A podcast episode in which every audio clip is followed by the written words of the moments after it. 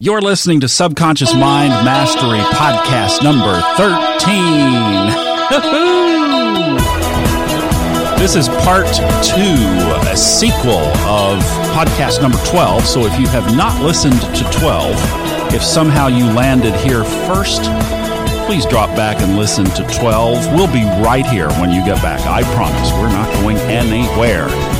And you won't get what we're talking about if you don't go back to 12, because I'm just going to pick up and we're going to roll on from number 12. So stop back there and then we'll see you back here. If you've already listened to 12, welcome back. Let's roll on. You saw how life was formulated for me because of that programming. And the thing that you have to understand is the intensity.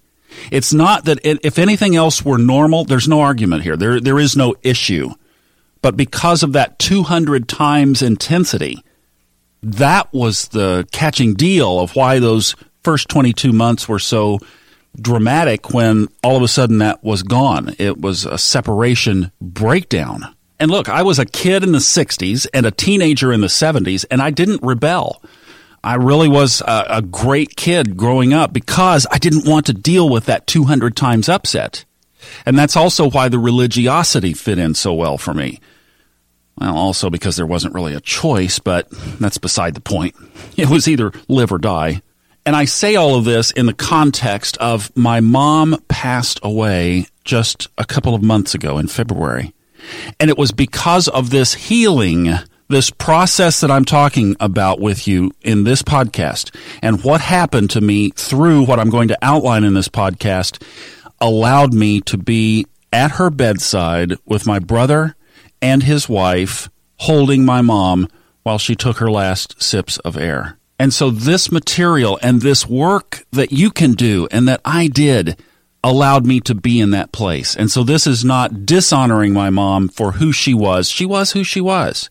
This is honoring her by the very process of saying that you and I can change whatever was given to us. Look at, she did the best she could. And that's what I saw that Mother's Day in that service in Dallas was uh, just the, the veil pulled back and I saw her heart and it just made me weep. Now, look at this was my story and you have to catch what it was for you and you'll have to do your own work with this. For me, it took about 18 months probably before all of the context of this came into place. But it took me gathering resources from a lot of different places before I could package the whole thing together and get the clarity. What worked for me may not work for you. The ingredients of what I'm going to tell you in this podcast may not work for you. There's also a context that you, you know, I, I listen to, uh, to hours of material and hours of these uh, broadcasts on Hay House Radio and listen to the Science of Getting Rich and Kelly Howell's Brain uh, brainsync.com programs and just all of this it took all of this together combined and the ingredient of time.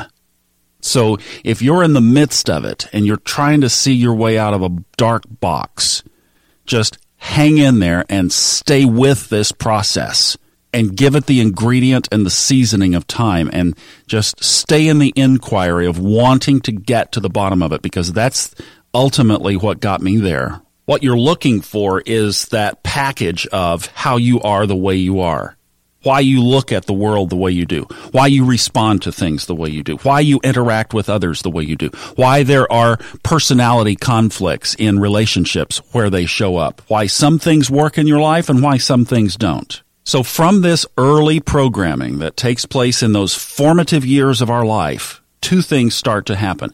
Life itself programs us. We begin to develop belief systems based on correlations between if then situations. If I do this, then this happens. Therefore, I believe that X plus Y equals Z. But the problem is we often build that as a hard fixed rule about life. And the older we get and the more that we start to have more experiences based on our reactions and interactions from that early programming, then life unfolds either positively, negatively, or for some, I guess, neutral.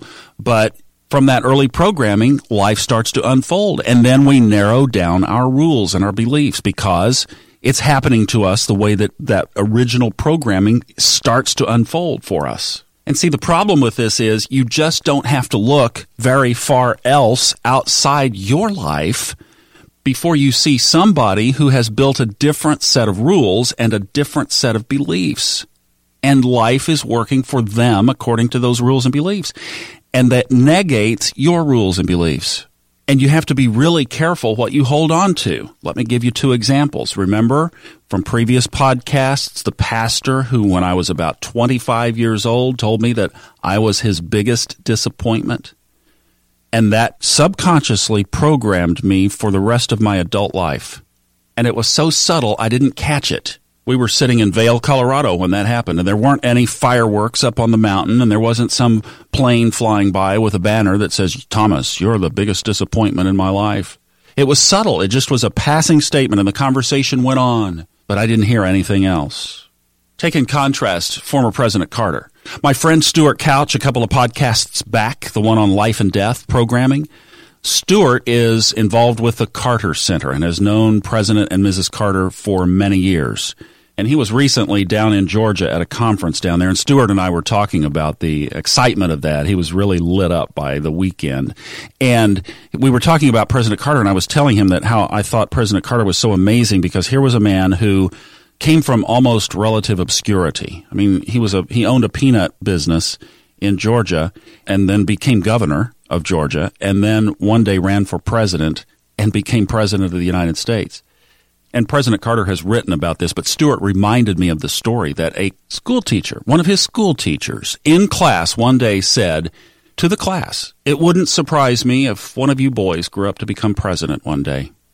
Now, there were obviously several boys in the class. I don't remember the exact story. President Carter has written about it, but nobody else heard it. But President Carter, Jimmy Carter, young student Jimmy Carter, in a passing moment, the conversation went on, caught that and it stayed with him. And his subconscious mind became programmed that he said, you know what? i am going to become president one day. Is that not, does that not send chills down your spine? So you see how the package of you comes together?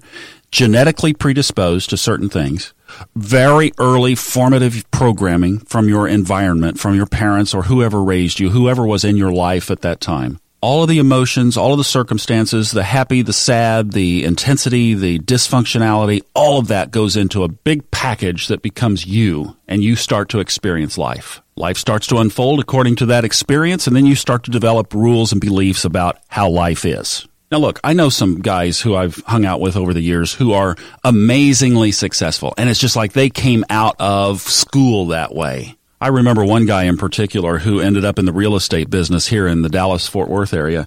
And he came out of college and literally stepped into this amazing job. His personal aura, his energy is so amazingly high all the time. And he's been that way for the last 30 years, made tons of money and been tremendously successful in a booming, what over those period of decades was a booming industry here in Dallas Fort Worth. Well, guess what? Life didn't hand him what it handed me in those early years. He got a different start. So by college, he had developed a bunch of beliefs and rules that life was a playground. Life was a fun place, a sandbox, and he was going to go have fun and he was going to make a lot of money doing it. And that was his belief system. And it served him according to those beliefs all of his adult life. He stayed the same. Family still together, great career, stayed at the same church all these years.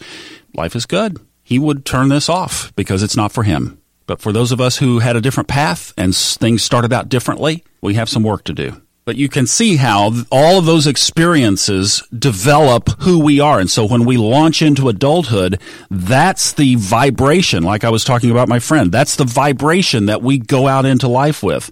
And that's the vortex. If you watch Esther Hicks and Abraham on YouTube, that's the vortex that she's talking about. That's the law of vibration. That's the energy around the law of attraction. Do you see how that is so early programmed into us? And then life starts to unfold according to that programming. And we're not aware of it as kids. I guarantee you, my friend thought that that was just the way life was, and he would look around and wonder why so many people had so many challenges because his psychology just wasn't there. He couldn't, he couldn't identify with it. I would look at a guy like that and say, there's a freak of nature. He's not normal.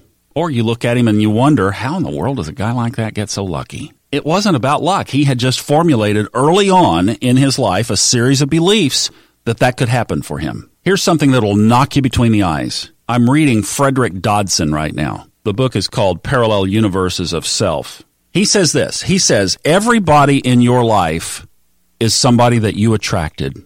You think, oh, no way. Well, that's why I said this will hit you right between the eyes.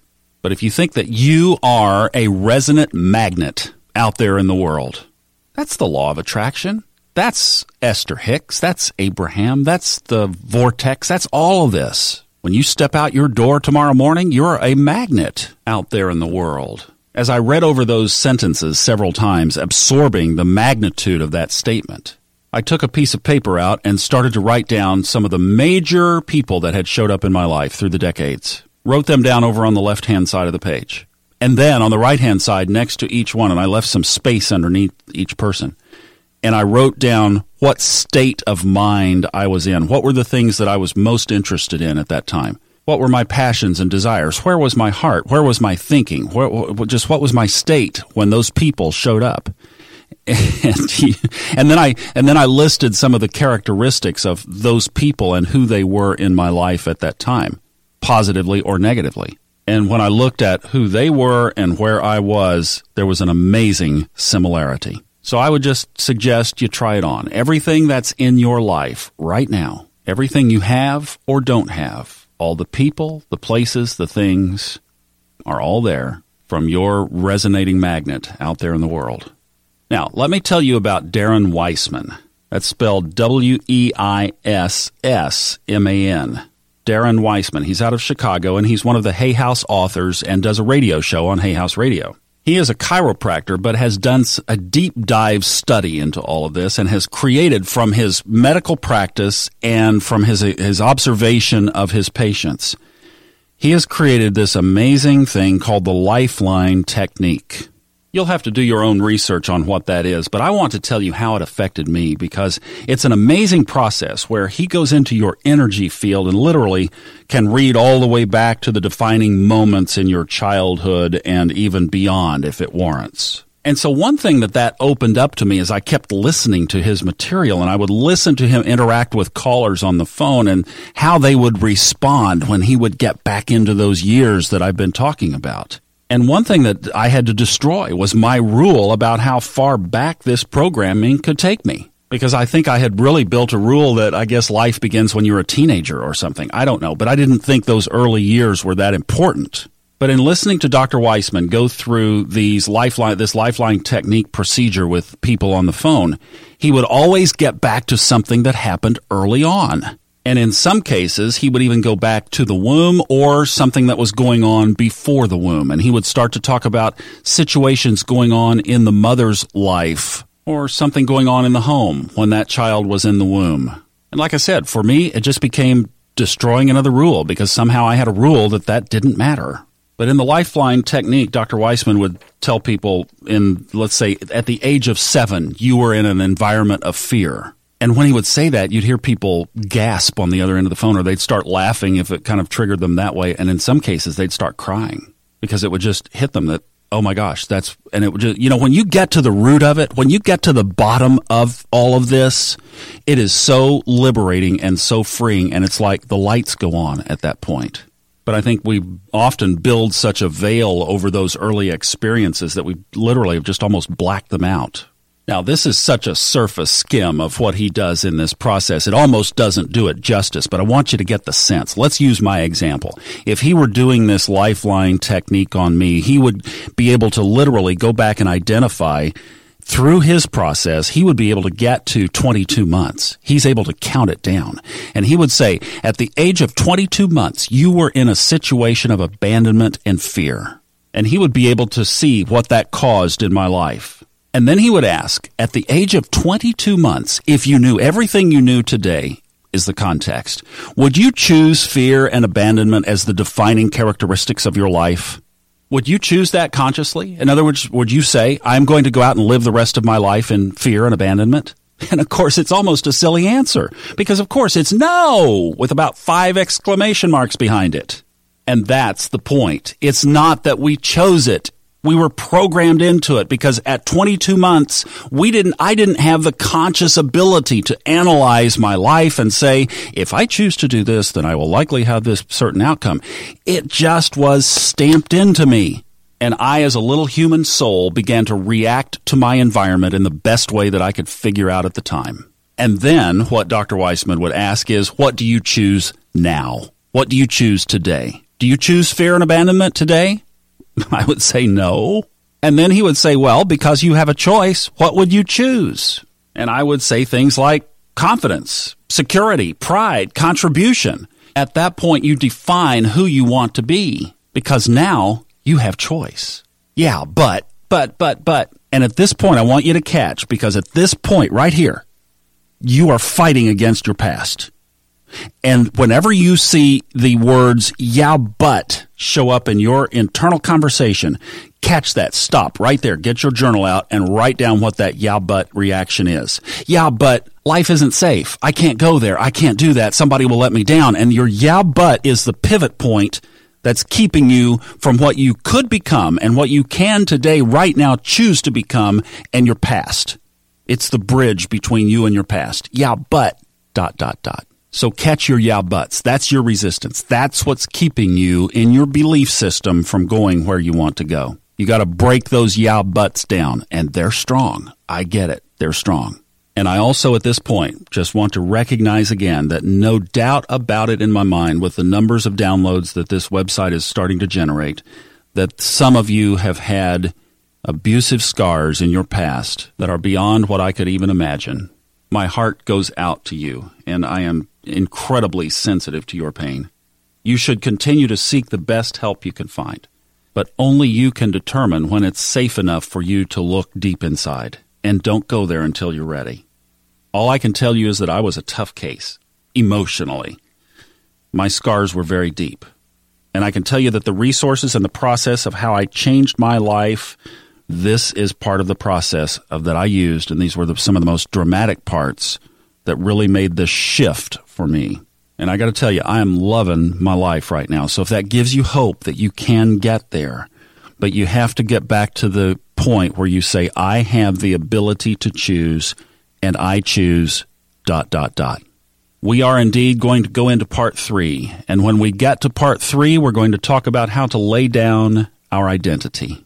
Because when we're able to finally release what doesn't work for us, that's when the universe opens up and it is a very magical playground out there.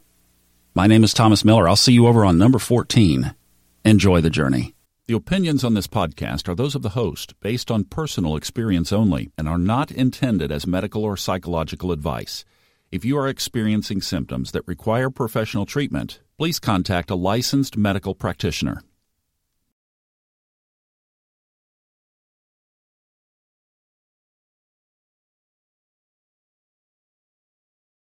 The stories and opinions expressed on this podcast are independently those of the host and guests and are not intended to be taken as medical advice or to replace medical care from a licensed professional when appropriate.